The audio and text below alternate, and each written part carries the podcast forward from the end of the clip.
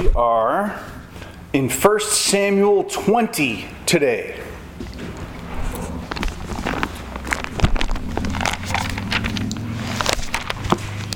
So, if you remember where we left off, Saul was out to kill David. He was trying to kill him all different ways. David ran to the only person he knew that he could run to for safety Samuel. Samuel's going to be old.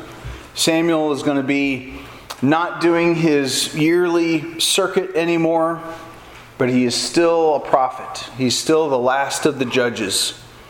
And David flees to Samuel, and these guys come one group after another from Saul. Finally, Saul comes, and they all, the Holy Spirit comes down on them, and they prophesy, and that whole thing happens. And what actually that served to do was it gave David a chance to escape. And David escaped, maybe at Samuel's suggestion, maybe not, we don't know. But he escaped and went back to visit Jonathan. And it's really awesome to just think this through. David is desperate. He's been anointed king, he's had all kinds of victories in battle, but nothing looks like he's going to be a king. The, the king hates him. The prince, son of the king, Jonathan, loves him, but it's not up to Jonathan about who becomes king because Jonathan's going to become king because he's the son of the king, right? So the first person David runs to is Samuel. Samuel is close to God and is anointed by God, has already anointed him to be king, and he knows he can find some guidance and some support from Samuel. The next person David goes to is Jonathan. And Jonathan is in the inner circle and he is close to the king and he is a part of the court, probably more than anybody, secondary to Saul. And this happened. In 1 Samuel 18, after David killed Goliath, David comes to Saul. You know, Saul calls him in. He's still carrying around Goliath's head. He's like, You're going to be a part of my court. I'm going to make you the commander of thousands. You're going to be right here fighting for me. Do you remember what Jonathan did? Jonathan, this is uh, 1 Samuel 18:3. Jonathan made a covenant with David because he loved him as his own soul. And Jonathan stripped himself of the robe that was on him and gave it to David, and his armor, and even his sword, and his bow, and his belt. So, all of the things that show off that Jonathan is the prince. Remember, there's only two swords in all of Israel the king has a sword, and the son of the king has a sword. He says, David, you carry this now. He has a robe, and that robe is kind of like um, the dudes with all the medals and all the badges, and you know, the guys in the military, they have all their stripes and all that. That's showing their authority, that's showing their rank. Jonathan's robe, it wasn't like he took his clothes off and said, Here, you can wear my clothes, they're in style. It was, you're going to show what rank you have, and I'm giving you my rank. I'm giving you my authority. It says that he made a covenant with him because he loved him as his own soul. So I have, you ready for this? I have 550 friends on Facebook which is pretty darn good for somebody that doesn't have any women friends on Facebook. I say that I've got like four, like for business things where I had to be the admin of their page or whatever. 550 friends. It, I get all these friends' suggestions. They pop up and they're like, this person should be your friend. You have 220 friends in common. You have 157 friends in common. You should be friends with this person. I get things and it says, You have no friends in common. You should be friends with this person. I'm like, What? What do I have anything in common with? I don't know who this is. Out of my 550 Facebook friends, none of them are friends with this person. I don't even know why this person comes up in the, in the list. And all I have to do, you guys, you ready? All I have to do, I'll, I'll, I'll do it, you watch me, is that, and now I'm friends with them. And we're friends. And my 550 goes to 551. And if I do this, I might have like 700 friends. Just like that. Oh, I just got like 750. It's pretty crazy, isn't it? Isn't it ridiculous? And my, my favorite summary of all that is my uncle, when my dad was still alive, and my uncle and my dad, and you know, all these guys are getting on Facebook. My uncle calls up my dad and he says, Tim, I'm your older brother, and I love you. I'm not going to be your friend on Facebook. oh, shock. I want you to reframe your whole concept of what a friend is. Because here's Jonathan who sees how. Remember, Jonathan, the guy, let's go kill those Philistines, brings his armor bearer. If the Lord's with us, the Lord's with us. Kills all these guys. God is on our side. God is helping us. He sees David, who's about 10 years younger than him, walk out there. David says, God's on my side. Kills Goliath all of a sudden he's like, that's the kind of dude I want to be friends with.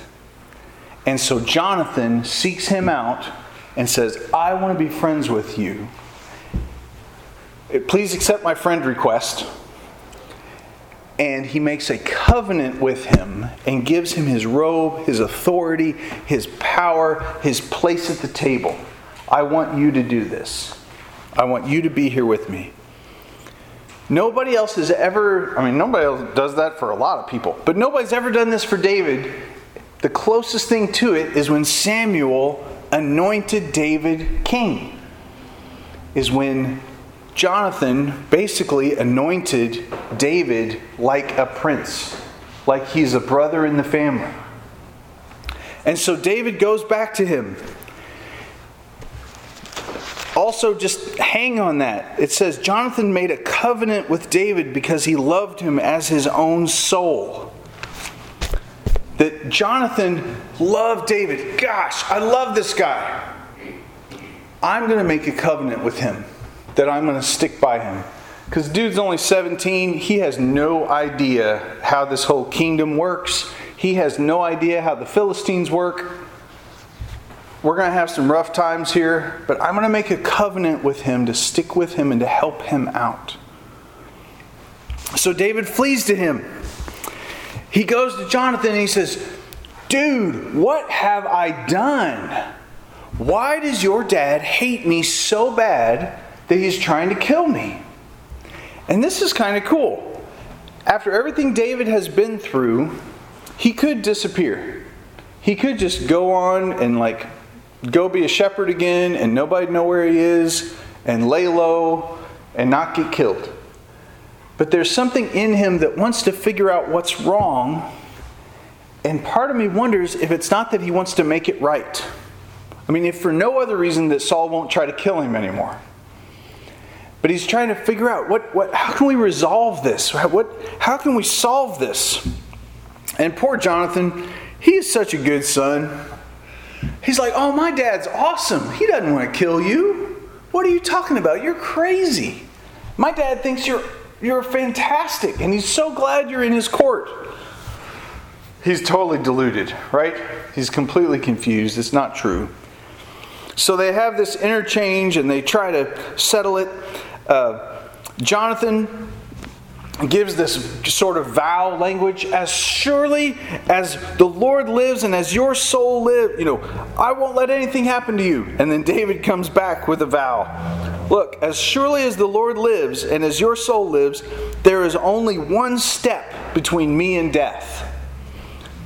I am so close to dead. All your all your dad has to do is say, execute that man, and they will find me and they will kill me at, at a word. So then Jonathan's like, okay, whatever you want, we will solve this. What do you want me to do? And David has this brilliant plan. So every new moon, they would have a feast, they would have a festival. and you would go to your family. It's kind of like having everybody over for lunch once a month. It's just like this big party, but it was uh, prescribed and set out by God in the law. That every new moon you have a big old feast and you kind of have an extra Sabbath. Later on, they would change this that the Sabbath that was the closest to the new moon would be the one where they ate steak and they'd have a bigger party. But at this point, it's whenever the new moon happens, you have a big party. Well, since you're not totally sure when the new moon, which night it's going to fall on, you got you got a rough idea of what night it's going to fall. You know how like now we can look at star charts and whatnot, and we can see the new moon's going to happen at 9 a.m. on Thursday. They didn't have that. So they would make it a two day, two nights, big feast festival once a month. Can you imagine how fun that is? So David says, when that big old feast comes, I'm not going to show up. And when I don't show, because your dad wants to kill me. And he knows that if I show up, he'll have opportunity to kill me because I'll be there. But if I don't show up, he'll be mad that I'm not there because he can't kill me. So if he gets mad that I'm not there, like furious mad, then we'll know that he's trying to kill me. If he's just like, oh, David couldn't make it, okay, no big deal, and they move on, then we know we're safe. And Jonathan buys it. He's like, okay, let's do it. That's a good idea. You couldn't come to that feast if you were unclean. Um, if you were having a special sacrifice or a special holiday, you could go celebrate it somewhere else. It wasn't, it wasn't uh, mandatory like Passover or any of that stuff. So it would be okay for David to be gone. But then comes this next plan. How are we going to get word about whether he wants to kill you or not? Because just think about your spy movies, right? Think about all the TV shows that you've watched. If Saul knows Jonathan is on David's side, then all Saul has to do is follow Jonathan to get to David and then kill David. And so Jonathan and David work out this scheme that after he finds out, after a day or two, Jonathan's going to go out and do target practice with his bow and arrow and he's going to go shooting. And he's going to take a servant along with him. And David's going to hide and watch Jonathan do his target practice. And if the, when the kid goes out to get the arrows, if Jonathan shouts out to him, hey, hey, they're up here, they're close, they're, they're nearby, come closer, then that means that's a signal for David that he can come close and that it's safe. And if he shouts out to the boy looking for the arrows, Go far, far, go long, they're way out there. That's telling David to run and to get away. Because Saul doesn't know, or Jonathan doesn't know, that Saul might come with him to do that. He might not be able to get away and get out to do his archery alone. So they've got this built in plan. And so the feast day comes, and there's the feast. And Saul is looking at this empty seat. Hmm. And he's bringing attention to it.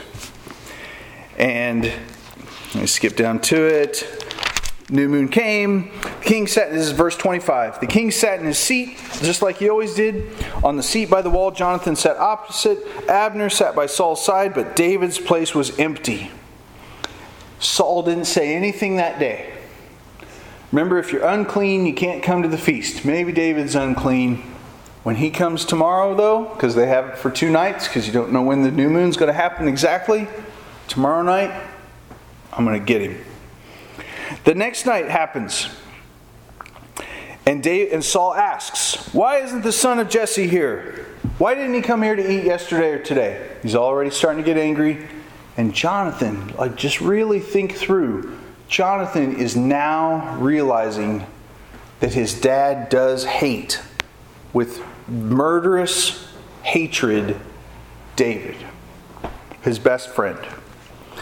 Jonathan answered, David asked if he could go to Bethlehem for a sacrifice with his family, and I let him go, and that's why he's not here. Verse 30 Saul's anger was kindled against Jonathan. John, Saul Remember, the, the evil spirit or the tempting spirit was on him sometimes, and he could give in to whatever, you know, he would give in to whatever worldly pleasure and his selfishness and his desire for power. And he's so angry. And he realizes when Jonathan says, I told him he could go, this is just a few days after this whole big prophesying mess and the second spear was thrown. It's all still tense and still like, don't mention David at the dinner. And when Jonathan reveals that he let David go, basically for a month, listen to what Saul says You son of a perverse, rebellious woman. He's like, That's your wife, Saul. Don't I know that you've chosen the son of Jesse to your own shame?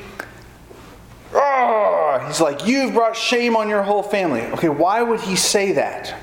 He goes on and he yells a whole bunch of other stuff. Basically, Saul wants his power and his line and his authority to go on to his son.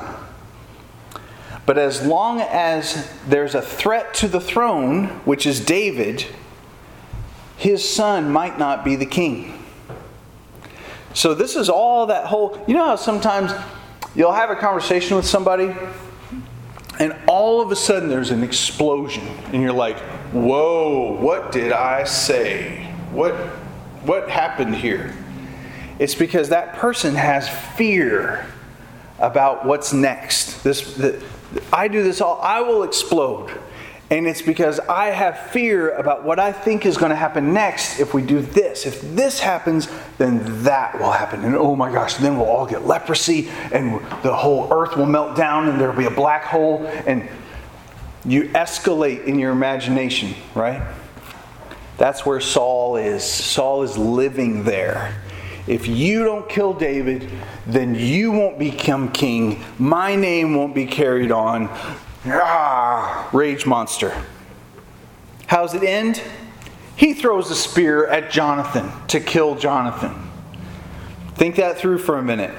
He's afraid that Jonathan isn't going to become king. In his fear and rage, he throws a spear at Jonathan, which, if that would have worked, then Jonathan wouldn't be the king, but it would be by his own fault. Jonathan flees and gets out of there. And it says, uh, verse 34 Jonathan rose from the table in fierce anger, ate no food the second day of the month. He was grieved for David because his father had disgraced him. His father has brought disgrace on himself. His father has brought disgrace on David. His father has brought disgrace on Jonathan. Just in his desire for his own way, for his own power. This is exactly the same thing that Saul's done the whole time. When Saul had his own idea, wait for me, Samuel says, wait for me, and we'll do the sacrifice. Saul says, oh, people are getting less interested. I need to keep them interested. I'm going to go ahead and do the sacrifice. Lost the kingdom. Samuel said, kill everybody, kill all the Amalekites. Saul says, hey, you know what? We don't need to kill the good ones. Let's do it my way. The kingdom gets yanked away from him, just like that. So in the morning, Jonathan goes out to the field. He goes to meet David. He takes a little guy with him. If you guys have ever shot bows and arrows, like out where you're not supposed to, where it's a big field and it's not usually for that, you lose arrows like crazy.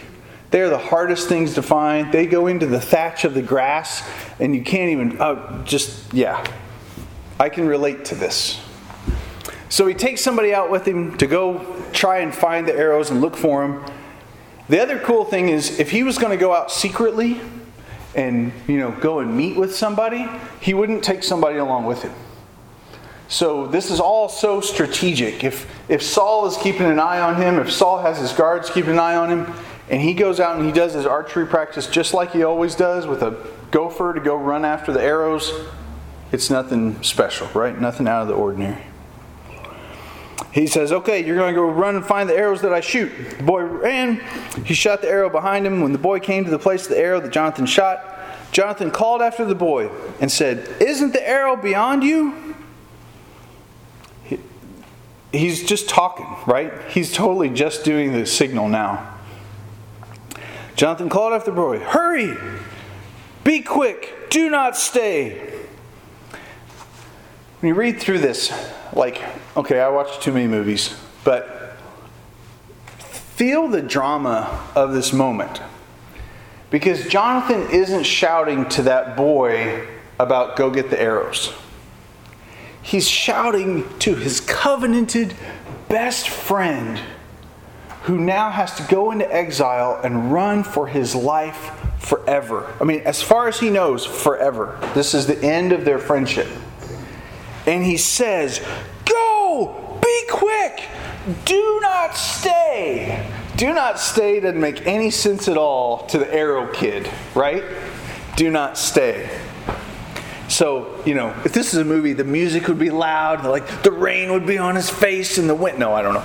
But it would just be, it would be really dramatic. And it would be, there's a lot of hurt. There's a lot of hurt and anguish in this. Hurry, be quick, do not stay. The boy gets the arrows, comes back to his master, doesn't know anything about what's going on. Jonathan gave his weapons to his boy and said to him, Go and take these back to the city. And the boy leaves. Now, this is the signal. They didn't know that they would have this moment, but they're all alone. And so David peeks out, and Jonathan's there, and he's like, Dude, you were right. Jonathan says to David, Go in peace because we have sworn both of us in the name of the Lord, saying, The Lord shall be between you and me, between my offspring and your offspring forever. He rose and departed, and Jonathan went into the city. If Jonathan is going to keep to the, uh, the desires of his dad, who is a desire for power and worldly power and, and doing all these things without God, he could have kept his bow and arrow, waited for David to step out from behind the rock, and taken him out. But Jonathan was not living for his kingdom. He was not living for his own quest for power, even though it was rightfully his according to the way the world worked. The world, the world in its ways is going to hand Jonathan the kingdom of Israel. But Jonathan knew that that was not God's plan. He was there, it doesn't say it, but he was probably there when Samuel said, The kingdom has been torn out of your hands to Saul. He was probably there watching the king Elimelech, Elimelech, Elimelech, Amalekite, the Amalekite king, not Elimelech, Amalekite. Wow, uh, when Samuel chopped him up into pieces in a rage and said, This is what the king of Israel should have done, but no, you're no longer the king. Jonathan knew it. The other thing that's so awesome about this whole thing is how much this is a picture of the son of the king. And I'm talking about Jesus. That the son of the king did not have to pick David to, to carry on. But he loved him. It says he loved him and he made a covenant with him back in chapter 18. Jesus loves you. He loves you like crazy. He loves you like he loves his own soul. Just the way Jonathan loved David. He gave up his own authority, his own kingdom it says in Philippians chapter 2 that he didn't consider equality with God something to be attained, but he made himself nothing. How do you make yourself nothing? You take off your authority, right? Superman takes off his cape, puts on his glasses, he becomes weak. He became weak. And he makes this a covenant, like we had communion. This is the blood of a new and everlasting covenant. This is uh, all through this, the word hesed is used, which is God's long suffering love, his, his mercy, his grace. All of those words are all from the word hesed. And it's where somebody at their own expense does something for somebody else. out of love, out of loving kindness. And so Jonathan does this for David, and it's all a picture of what Christ does for us. And now he's done it, and it has happened right here. So now from here on out, you can go to the Christian bookstore and there's a you know there's a section on fiction and there's a section on Bible study and there's a section on Christian living. Christian living is how to live as a Christian. How to live as someone for whom Christ died, how to live as someone for whom Christ is living in and, and working in. Watch David from here on out as he lives his life as someone who has been saved, as someone that, that someone else has stood in the way for him, stood in his place for him. Because he should have died. He should have ended up like Jonathan and been a, been a has been king. But Jonathan showed him Hesed, showed him grace. All right, let's pray. Lord Jesus, you are holy and wonderful. And we praise you, Lord, that you died on the cross for our sins and rose from the dead. And that now you put your life in us in exchange. We praise you, Lord, that you love us and that you love to live out your life in us. And we can't wait to see what you do in us every day. We love you, Lord. Amen.